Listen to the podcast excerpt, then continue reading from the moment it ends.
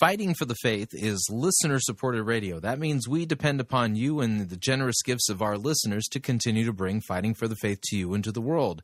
If you don't already partner with Fighting for the Faith, visit our website at fighting for the faith dot com and click on one of our friendly yellow buttons. One says Join Our Crew, the other says Donate. When you join our crew, you're signing up to automatically contribute eight dollars and ninety-five cents every month to the ongoing work and mission of Fighting for the Faith and Pirate Christian Radio. If you want to specify the amount, you click on the Donate button, or you can make your gift payable to Fighting for the Faith, and then send it to Post Office Box five oh eight, Fishers, Indiana, zip code four six zero three eight. And let me thank you for your support. We cannot do what we are doing here without it.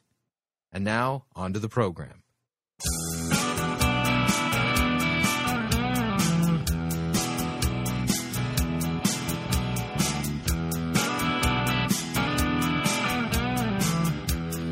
It's time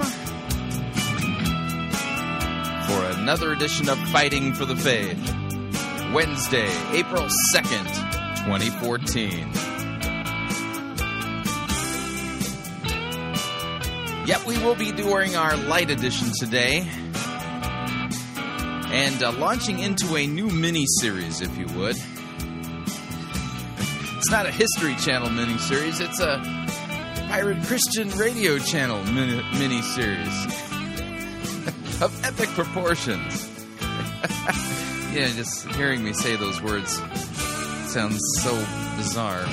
Thank you for tuning in. You're listening to Fighting for the Faith. My name is Chris Roseborough. I am your servant in Jesus Christ, and this is the program that dishes up a daily dose of biblical discernment, the goal of which, help you to think biblically, help you to think critically, help you compare what people are saying in the name of God to the Word of God. No shortage of crazy things being said out there. We take the time to slow down, slow, slow, slow down. Stop, open up our Bibles, and actually look at what God's Word says in context, to see if what people are saying is actually what the Bible says, because there are a lot of deceivers out there. There's a lot of folks out there, some of them well-meaning and some of them just not well-meaning, some of them trying to make merchandise of us and other people who just don't know better, uh, who are passing along false information about God. And if they'd actually do their biblical homework, Uh, they'd realize that uh, what they're saying isn't isn't what God's Word says, and maybe they'd repent and teach the truth. But uh, the idea here is we don't want you to be deceived by bad theology, bad doctrine, false gospels, false Jesuses, false prophets, you know, things like that. And so we slow down and open up our Bibles and do that on a daily basis. Now, part of the program, a regular feature here, is what we call our light episode. And it doesn't mean that the topic is light or fluffy or, you know, somehow you're going to be receiving a cotton candy episode of Fighting for the Faith. Instead, the idea is, is that I turn the microphone over to somebody who is lecturing on a topic and drilling into it in depth. And so what we're going to be doing starting today is doing a mini-series of, uh, of listening to good lectures on the themes out of the book of Genesis. And uh, the lectures were done are delivered by uh, Pastor Jeremy Rhode of Faith Lutheran Church in Capistrano Beach, California. He always does a fantastic job of doing in-depth biblical teaching and study. And uh, lo- recently we listened to an entire series he uh, delivered on the book of First John. So this is not going to be the entire book of Genesis. In fact, I think we're going to be basically hitting major themes like in Genesis three, Genesis twenty-two, and, you know, several other major kind of milestone passages in the book of Genesis. And today we will begin the series with a look at the themes in Genesis three. So without any further ado, here's Pastor Jeremy Rhode, Faith Lutheran Church, Capistrano Beach, California, and uh, the themes in the book of Genesis, chapter three. Here we go. So we've been looking at the first three chapters, and in particular we've had an eye out uh, for their implications for worship. That's been the first theme in Genesis that we've been looking at, and hopefully you've seen uh, Genesis, these first three chapters, as we've as we've gone through it over in Agape, in a new light, and you've seen some new things that you didn't see uh, there before. In uh, chapter three, of course, you have the fall of man, and we spend a, lo- a long time looking at it from that angle. But if we look at chapter three um, from the perspective of worship, then we see almost a unit, if you will, uh, between three and four. where in chapter four you have the worship of what two people compared? Cain and Abel, Cain and Abel right? Now, what uh, what chapter three shows us um, is if you look at if you look at uh, the serpent and the woman in chapter three, and just start at verse one. Now the serpent was more crafty than any other beast of the field that the Lord God had made. He said to the woman, "Did God actually say, 'You shall not eat of any tree in the garden'?" Did God actually say that? They should not eat of any tree. No. So the devil's already got it twisted a little, right? So uh, take take note of this, that it's not that it, it's not at least here um, that the devil is kind of designing his own program or saying his own thing. He's taking what and twisting it? God's word and twisting it. He said to the woman, "Did God actually say, 'You shall not eat of any tree in the garden'?" And the woman said to the serpent, "We may eat of the fruit of the trees of the garden." But God said, "You shall not eat of the fruit of the tree that is where? That is in the midst or the middle of the garden." Now, why is it? You've got to picture this, right? Picture Eden, and where, right smack in the middle is where God puts the tree of the knowledge of good and evil, and also the tree of life. Earlier we read that. But right smack in the middle, and it is that tree that God attaches His word to. "In the day you eat of it, you shall surely die." Now, Adam or, and Eve are right there, apparently, uh, as the serpent is tempting them. They're right next to the tree because Eve reaches out and takes it. So think about this and conceptualize it in terms of worship and in terms of what we're used to. And you would say in the whole Garden of Eden, where there's anywhere they can go and work and uh, keep the garden, there's one tree right in the middle where God has put His word, where God's word is. That's what we would call church. It's the Church of Eden.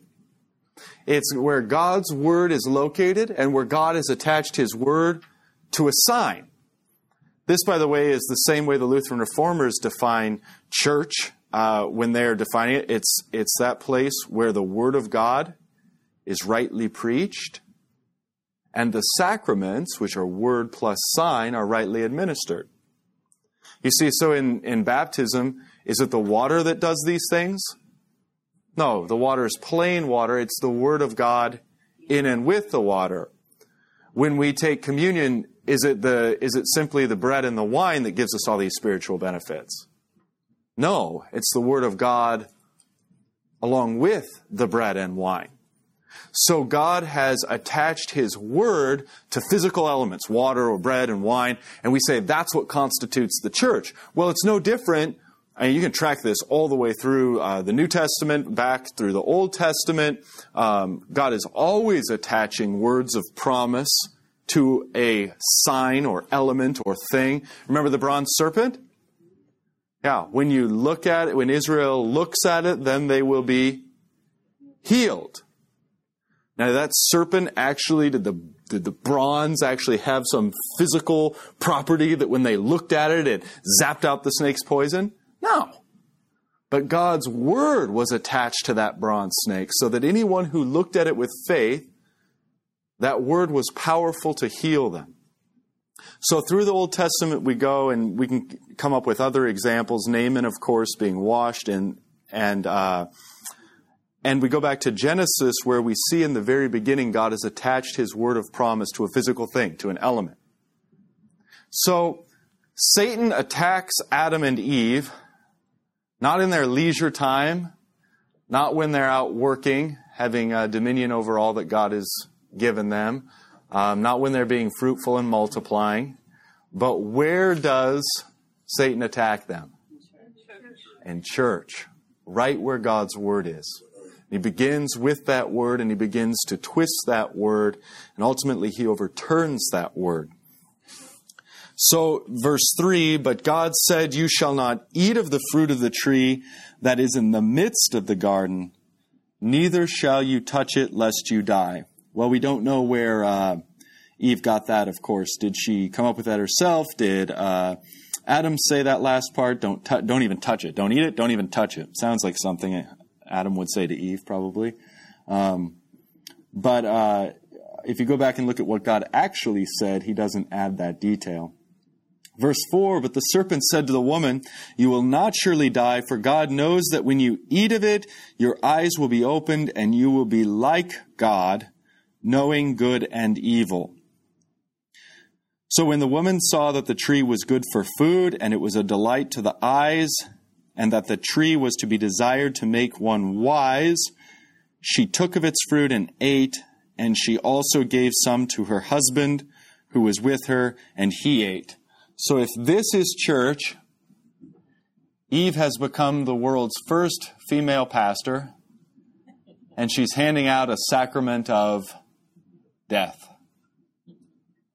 Everything's disordered here, isn't it? Yeah. Ah, isn't it? Now, you, you, you laugh at me, but, uh, you know, um, let's go to Paul and see if you're still laughing. No, cheesy. But did you know Paul makes the same argument when it comes to why uh, men should be pastors in the New Testament and not women? Paul doesn't just pull it out of thin air. Paul doesn't, you know, contrary to like the History Channel and, and what the feminist liberal scholars want you to think. God doesn't go, well, or I mean, Paul doesn't go, well, I, you know, I'm a misogynist. I hate women. So let's just uh, put this all out on paper. Let's uh, let's go to um, first. Uh, I think it's First Timothy. Let me see if I can find my note. Let's go to First Timothy two.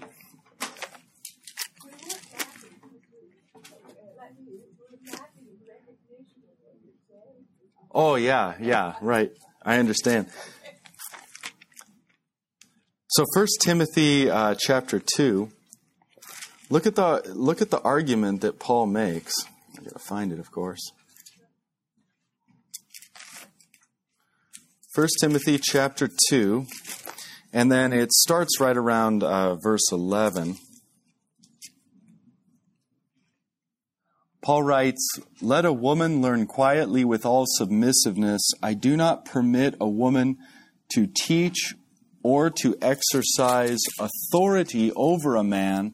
Rather, she is to remain quiet. For Adam was formed first, then Eve. And Adam was not deceived, but the woman was deceived and became a transgressor. Yet she will be saved through childbearing. Is that not exactly what God promises Eve? Yeah, actually he promises it to the serpent, I guess, more accurately, right? That through the seed of the woman will come the Savior of the world, the one that crushes the serpent's head. Yet she will be saved through childbearing if they continue in faith and love and holiness and self-control. In other words, Paul's admonition that women ought not teach publicly in the church or exercise authority publicly in the church or, or over a man, um, but rather to remain quiet, to remain a receiver and a recipient. Paul, his proof text is that he goes back to Genesis, the very place where we are. For Adam was formed first, then Eve, and Adam was not deceived, but the woman was deceived and became a transgressor. Adam ought not have listened to Eve. That's Paul's point. And so it is true then when God is setting the world to right and when he is reordering creation, it is Adam who is to speak to Eve. It is the pastor that is supposed to speak to the church. Now, um, if you flip back to Genesis and just jump ahead, look at um, verse uh, chapter three of Genesis, verse seventeen. Look at what God says specifically to Adam. Because you have listened to the voice of your wife and have eaten the tree of which I commanded you, you shall not eat of it. Cursed is the ground because of you, et cetera. So Adam's sin that he's punished and cursed for is listening not to God, but to who? The woman. The woman. Listening to Eve, listening to the voice of your wife, and thereby eating the tree, of the tree. Okay, so when you see, when you look at uh, chapter three, these verses that we've been looking at, verse three, um, and following, uh, it is the serpent who deceives the woman, and it is the woman who eats of it and then passes it out to her congregation, which happens to be Adam. And Adam eats it, and in the day you eat of it, you shall both die, and they do. So the first indication of death is uh, verse seven. Then the eyes of both were opened, and they knew that they were naked. What here has died? Innocence. Innocence has died. The, the simple harmony with which God has created Adam and Eve to live in harmony, to live in their own skin, to be innocent and free, um, and be exactly as He made them. Now, disharmony, loss of innocence, shame, all of that is attached to us every bit as much as our own skin. The fall is that intimate to us. It's attached to our own flesh. So that in nakedness we continue to feel shame, we continue to clothe ourselves, we continue to feel the effects of the fall, and that disharmony that God created us as we are to be perfect, and yet, thank goodness, none of you showed up this morning as you are, but all of you chose to uh, don some apparel of some sort.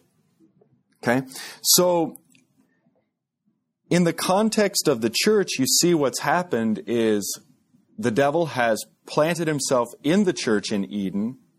He has caused them to break, he's twisted God's word and caused them to break God's word. He's caused them to take this, to become disordered in their relationship together, to say, take the sacrament of death, and the effect is that they're naked and they've begun to die. Spiritually, they're already dead, dead in their trespasses, but, and their body and everything else is following. Yeah, is following. Now, in um, verse seven, still in church,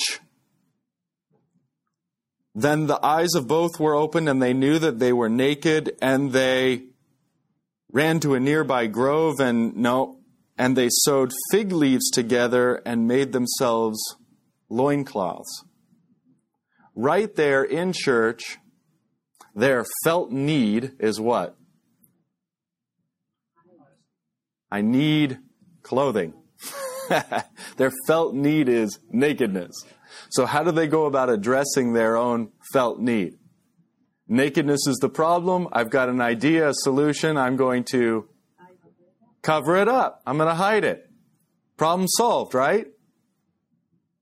This is uh, very much a type, a parable, if you will, of everything that is wrong with us when we approach God, and particularly when we approach God in terms of worship.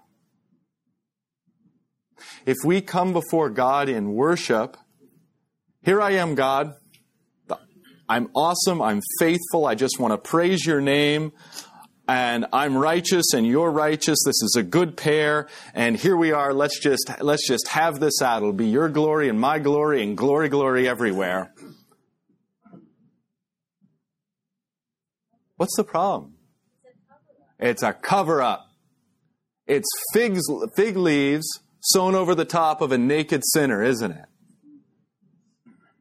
Which is why in worship, as we approach God, we come to Him saying, I, a poor, miserable sinner. I, a naked, lousy, ashamed human being. Need what? Forgiveness. Which is to say, I've tried covering myself up, and it hasn't worked. I need you to cover me up. You see, what Adam and Eve do is the world's first act of self-justification or self-righteousness. The problem is their sin, the problem is their nakedness, and so they work in order to overcome that and appear to be not naked. How do they work? What do they actually do? The verb there used in that verse. They sow. They sew together the fig leaves. They work and try to weave and work a facade to cover their own sins. Well, in the stiff Edenic uh, breeze Fig leaves don't do very well for that, of course. But compare this verse then. Let's skip ahead um, to what God does for them. Look in verse uh, twenty of chapter three. After God has uh, spoken first to the serpent, then to Eve, then to Adam, we read this. The man called his wife's name Eve because she was the mother of all the living. And the Lord God made for Adam and for his wife garments of skins and clothed them. See, the fig leaves, what they had done with their hands, how they had tried to cover up their sin, it was insufficient. God had to clothe them. God had to do this for them. And how did God have to clothe them? What was the means? What had to happen first, before he even clothed them? He had to kill an animal. What did that animal have done? Nothing. So it takes an innocent life, the death of something, in order to cover and clothe the nakedness of Adam and Eve. Who does that point us to?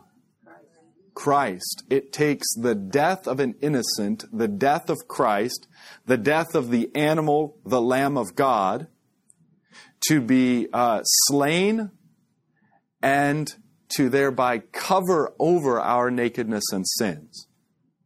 Now, Paul says where this happens to is in baptism.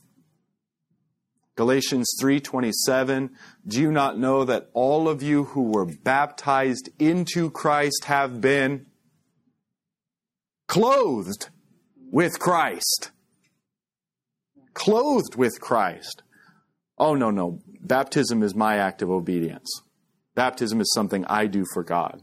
Baptism is something I show, uh, I do to show the Christian community that I'm one with them. Baptism is a matter of my fig leaves that I've sewn together to try to please God and everyone else. You see how wrong that theology is? Baptism, according to Paul, is being clothed in Christ. It's something only God can do for you.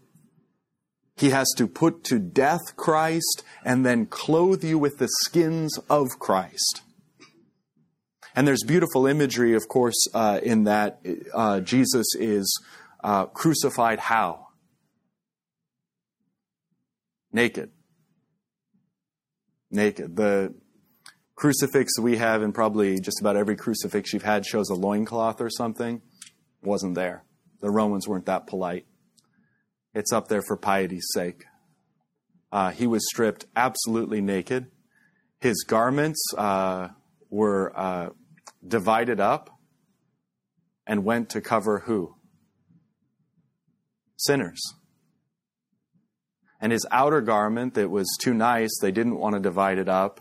They cast lots for it so that it would cover a sinner. In fact, one of the very sinners who crucified Jesus. So on Pentecost, Paul goes out and says, Uh, Peter goes out and says, you crucified the Lord of glory. And Paul says, if you have been baptized, you have been clothed in Christ. You see, it's as if each one of us then is personally responsible for the death of Jesus. After all, he bears my sin. He bears your sin. He's not on his cross. He's on my cross. He's on your cross because that's what we deserve. The wrath of God poured out upon him, the lashes that scar his flesh, the nails and spear that pierce him.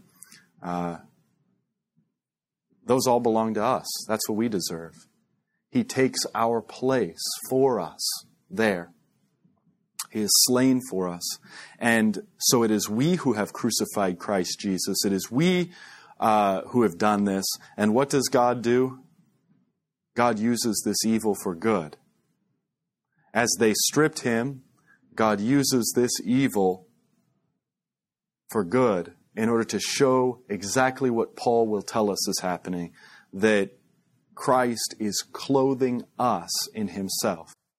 All right, we are going to pause the lecture right there, pay some bills. If you'd like to email me regarding anything you've heard on this edition or any previous editions of Fighting for the Faith, you could do so. My email address is talkback at fighting for the faith dot com, or you can subscribe on Facebook, facebook.com forward slash Pirate Christian, or follow me on Twitter. My name there at Pirate Christian. Quick break. When we come back, the balance of today's lectures on the themes from Genesis chapter three. Stay tuned. Don't want to miss it. We will be right back.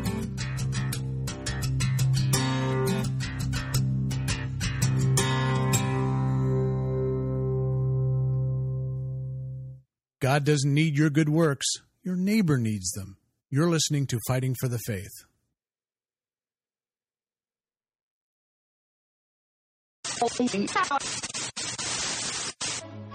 You're listening to Pirate Christian Radio. We'll be taking your false doctrine now.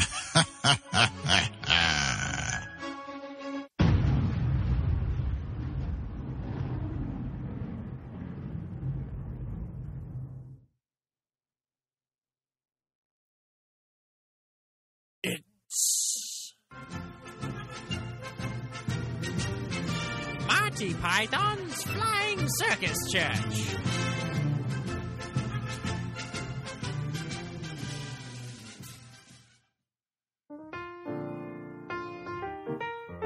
Welcome to Build-A-God. How can I help you? Hi, I got this Build-A-God certificate from a fellow co-worker, and I came to check it out. Oh, that's nice of your friend. You must be excited. Well, Uh, what exactly are we doing here? Oh, you silly man. We're building your very own deity. I don't feel comfortable doing this. Seems sort of like blasphemy. Oh, don't be silly. Everyone does this. Let me help you. First off, you decide whether your god is male, female, or unisex. Well, the Bible talks about the Father, the Son, and the Holy Spirit. And it also says that Jesus was circumcised on the eighth day, so he has to be male. You? Okay. Next, we have to define the attributes of your God, like whether he's loving, kind, or compassionate. Well, in the Bible, God is just, he's merciful, he's righteous, and he's wrathful, all at the same time. Okay, then. Well, what is your God's take on sin? He fully condemns it. It's pretty obvious what God thinks of sin. For the wages of sin is death, but the gift of God is eternal life. Humanity's only hope is in the blood Jesus shed on the cross. Are you saying your God doesn't accept gays? Don't think so. God destroyed Sodom and Gomorrah with hellfire and brimstone because of it. I don't think he has a very high opinion of it. C- could you excuse me for one moment? Sure.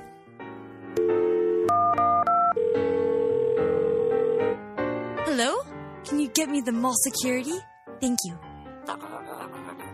Sir, I believe a religious terrorist here. Yes, he's a closed-minded Bible believer. Yes, I'll distract him while I wait for your men to arrive. Thank you.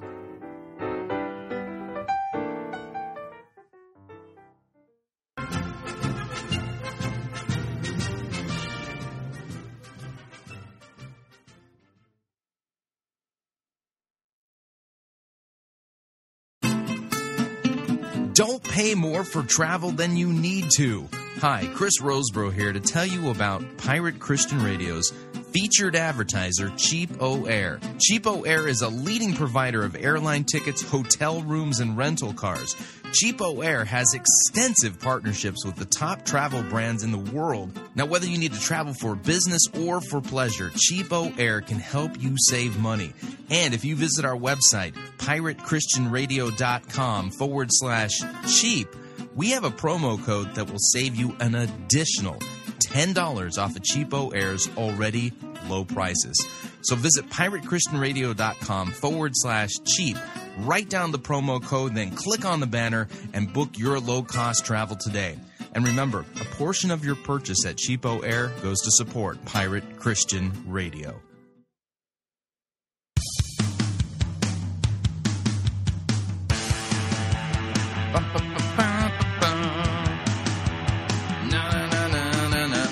We're back.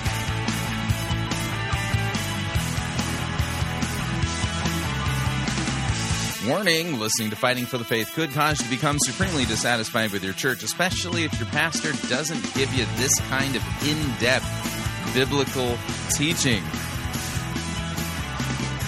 Just a reminder, Fighting for the Faith is listener-supported radio. That means we depend upon you, your generous gifts, financial contributions, in order to continue to bring Fighting for the Faith to you into the world, and you can partner with us. That's right. It's a partnership. You visit our website, fighting for the faith dot com. Right there on the homepage, in the middle of the page, you'll see it several places splashed around there.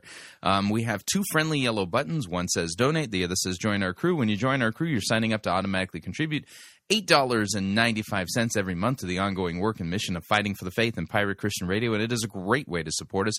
Of course, if you'd like to specify the amount that you would like to contribute, you could do so by clicking on the Donate button, or you can make your gift payable to Fighting for the Faith, and then send it to Post Office Box five oh eight, Fishers, Indiana, zip code four six zero three eight. Let me thank you for your support. We truly cannot do what we are doing here without it. All right, here is the balance of today's lecture on the themes from Genesis chapter three. Here again is Pastor Jeremy Rhode.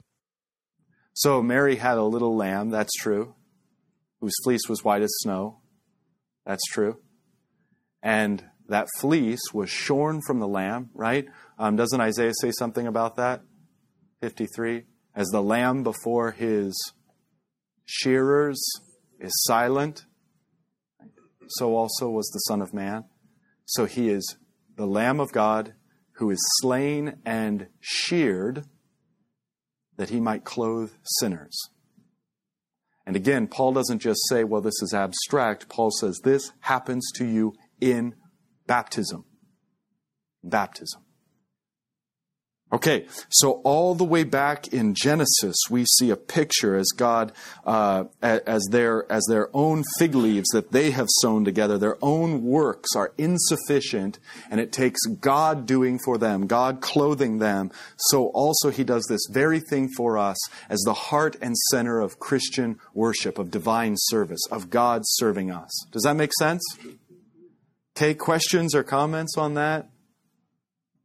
Um, in, in the verse that says, uh, in the day of it, y- you eat of it, you shall die, uh, they hadn't experienced death, so how would they know what that means until after uh, they had sinned and saw this death of an animal?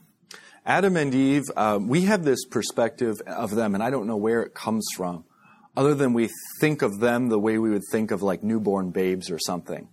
Like they were terribly naive and didn't get it and didn't understand what death was. So that, which if you if you probe that and if you really think about it, then it makes God the speaker of nonsense, right? Because then God is saying, uh, "In the day you eat it, you eat of it, you shall certainly you shall surely quark." And they're like, "Quark? Mm, okay. Uh, mm. Well, maybe we'll do it. Maybe we won't." Um, you see, uh, the church for um, centuries upon centuries, certainly up to Luther's day, viewed Adam and Eve as far more intelligent than we. They knew precisely what death was. That in fact, they knew the deeper understanding of death uh, than we commonly think of as death. So that in the day you eat of it, you shall surely die. And they ate, and after all this judgment, they go, guess we didn't die. Right? That's what we would say with our shallow understanding of death.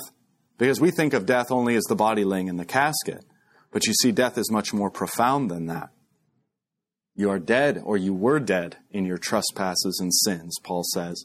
You see, to, to be unreconciled with God, to not have faith and trust in Him, is to be dead. In the deepest, profoundest sense. Well, my heart's beating and my and my body moves around and my lungs are inhaling, and I, that's not life. That's not life. You are living in a state of death. So Adam and Eve, uh, according to the early church fathers and Luther, knew exactly what God had in mind when He said, "In the day you eat of it, you shall surely die." And in fact, they knew more profoundly than we what that uh, what that meant. That it meant first and foremost. Uh, the essence of what death is, being separated from God who is life and having that breach there, and that the consequences of that um, they may not have fully understood uh, in terms of the consequences upon creation or upon childbearing or upon man's labor. But God lays those curses upon man and upon the world.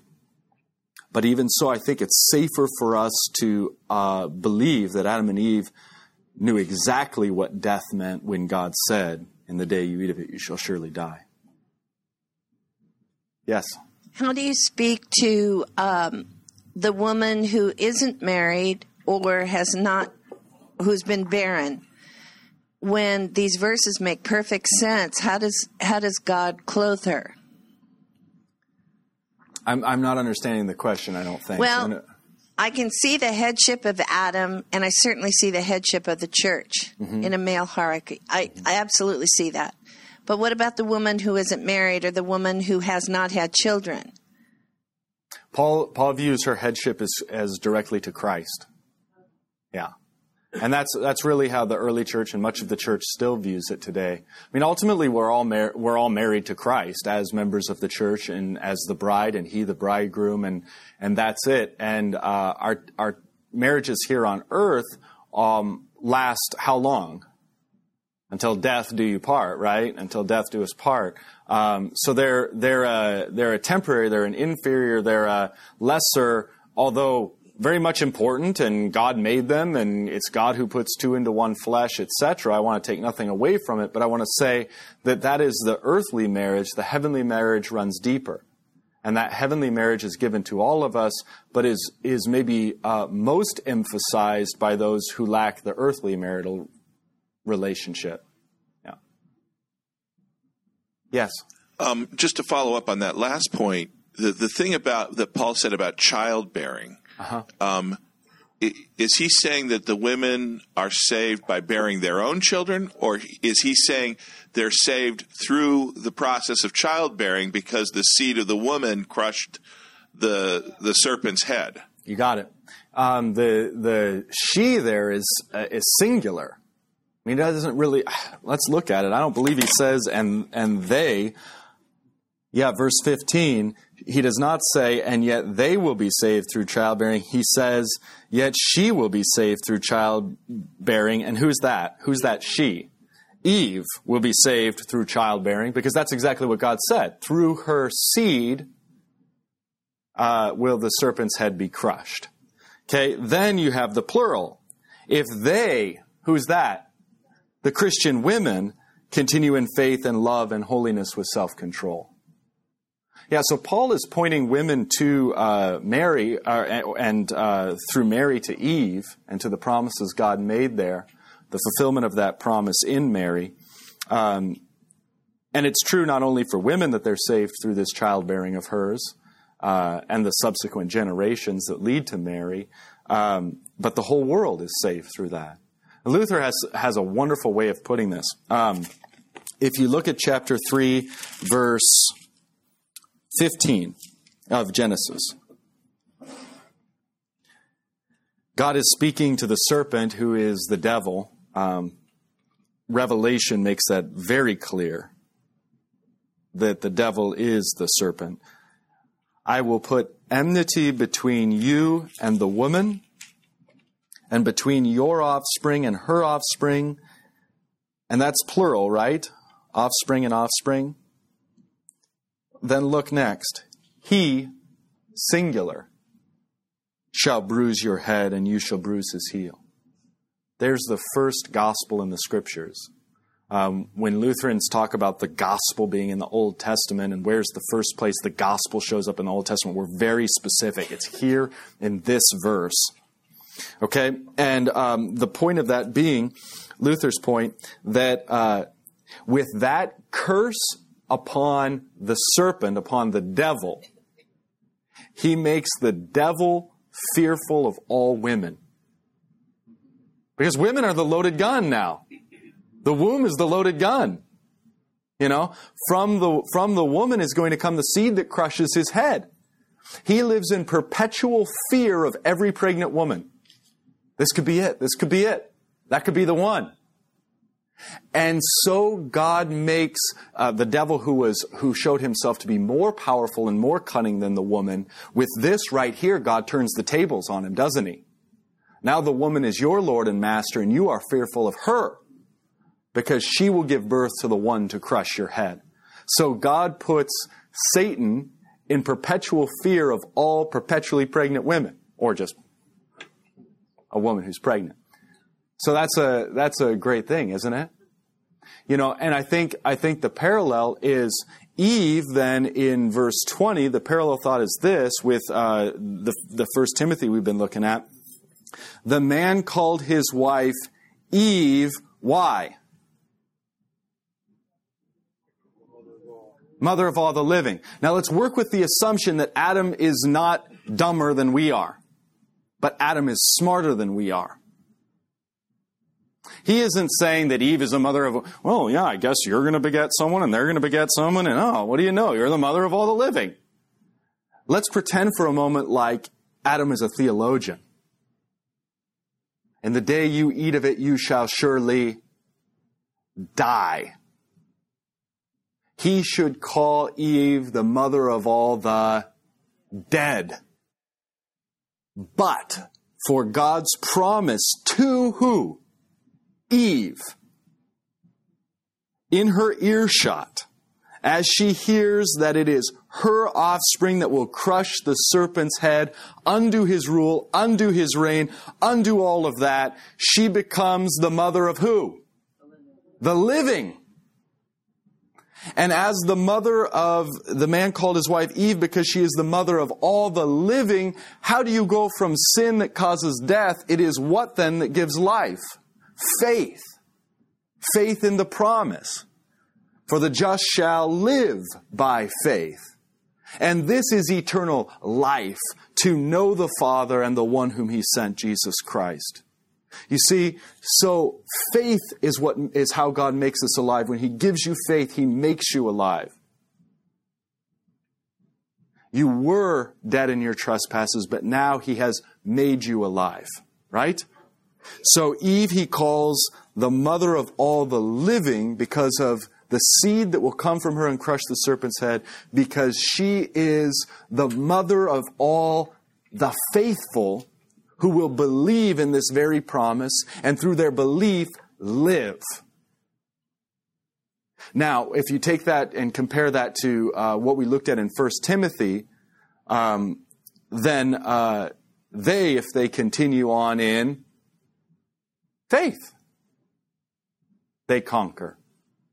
You see, so they look to the one woman through whom the seed will come, and the rest of women, uh, women look to her, look to that seed in faith, and thereby they also live. So Eve is the mother of all the living. Okay, I saw a hand. Um, I was just recalling how Satan would be in fear of all the women who would become pregnant, especially those from Abraham. You know, he attacks Sarah, Rebecca, you know. Yes. All of the women, and just and, and cast doubt on their ability to produce this Messiah. And when is this, and when, and how, and how is this going to come? And is it going to come through me? And is this really going to happen? And so you can see how Satan lives in fear and tries to get Abraham to deny that Sarah's his wife. And, you know, when they go into Egypt, and not only does he do it, Isaac does the same thing. So, you know, the dog returns to its vomit, yes. A fool to its folly. Yes, and you've just pointed out the deeper narrative of the Old Testament, that Satan is always trying to stop that Christ child from coming, from the seed of the woman. So all this business about, uh, well, you, God doesn't want them to intermarry with pagan people, right? Or the sons of God to intermarry with the daughters of the earth. And He strictly commands Israel not to marry uh, the pagan. And of course, this was the downfall of Solomon, right? When his wives led him into uh, idolatry at the end of his life. Why does Satan want to do that? Why does God forbid it?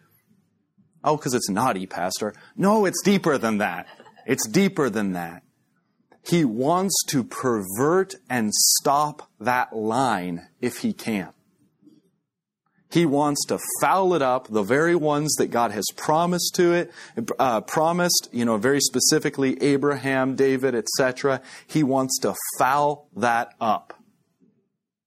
And that's the very thing he tries to do uh, with David and Bathsheba, for example, as well. Yeah, that's the deeper narrative. The whole Old Testament is really the story of one family who begets and begets and begets up until Matthew chapter one, when you have Mary, who is overshadowed by the Holy Spirit and conceives the Christ. The whole Old Testament is the story of one family and the story of how the devil uses the rest of humanity and idolatry and anything at his command to try to destroy that family, to try to destroy that line, and he can't. And it comes to be. Yes. And then after he was born, then Herod went after to kill all the babies. He's yeah, exactly. He was born, he tried to kill all the babies. Exactly. Exactly right. Yes. And so, so you see that Christ uh, is threatened there, and then throughout the whole of his ministry, he's constantly threatened with death. Um, and then finally, with his death, uh, we have to understand also, though, this, that in the... Uh, As Jesus is dying on the cross, remember what he's, what he's taught the people. Um, he says, I am the good shepherd, and I lay down my life for the sheep. I lay down my life, and no one can take it from me. Well, did they take it from him on the cross? See, now that changes the way you view the cross. Because Jesus is, according to his own word, no one takes my life from me, but I lay it down freely of my own accord. Who's in charge when Jesus is hanging from the cross? He is. When he uh, gives up his spirit and with a great voice uh, uh, cries out to heaven and says, Father, into your hands I commit my spirit. Um, Do you remember what the centurion says at the end? Surely, is the Son of God. Surely this man is the Son of God. Why on earth would the centurion say that in that very second? Because he's seen a lot of men die on a lot of crosses. And men who die on crosses die of blood loss. They die of suffocation. They die of slowly, slowly draining down, and that's it. And they leave this life not with a bang, but a whimper. Not Jesus. In his dying moment, Jesus roars up to heaven. It is finished. Father, into your hands I commend my spirit. And he bowed, and he gave up his spirit, gave up, active, and bowed his head. No one takes my life from me. I give it freely of my own accord. You see, when we die, it's passive. It's something that happens to us that we can't stop. No one can kill Jesus. He can't die passively. He has to die actively. Uh, he has to lay down his life actively. He has to give it up. It has to be an act that he does. We're sinners. So by virtue of sin, the wages of sin is death. Death has free rein to come and take us. We can't do anything about it. Not Jesus. He has no sin. So death has no claim on him. So in order to die, he has to actually lay down and die. Give up his spirit. Bow his head. So uh, Jesus shows his command over death, and um, and that even in the throes of death, he is quite fully in charge. He knows quite fully what he's doing.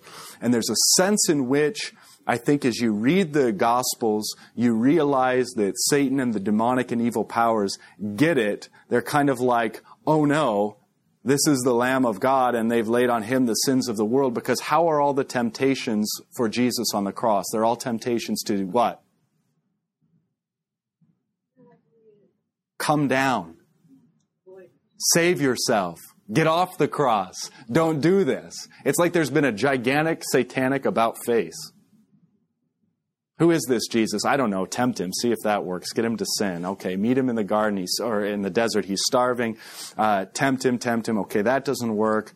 Threaten him. Have the religious authorities try to push him off a cliff after his first sermon. Um, you know, try to stone him. Try to beat him. Um, all these things, right? And then suddenly on it, on, he's on the cross, and it's like there's terror struck in the heart of hell, and they're like, oh my gosh, get him off the cross.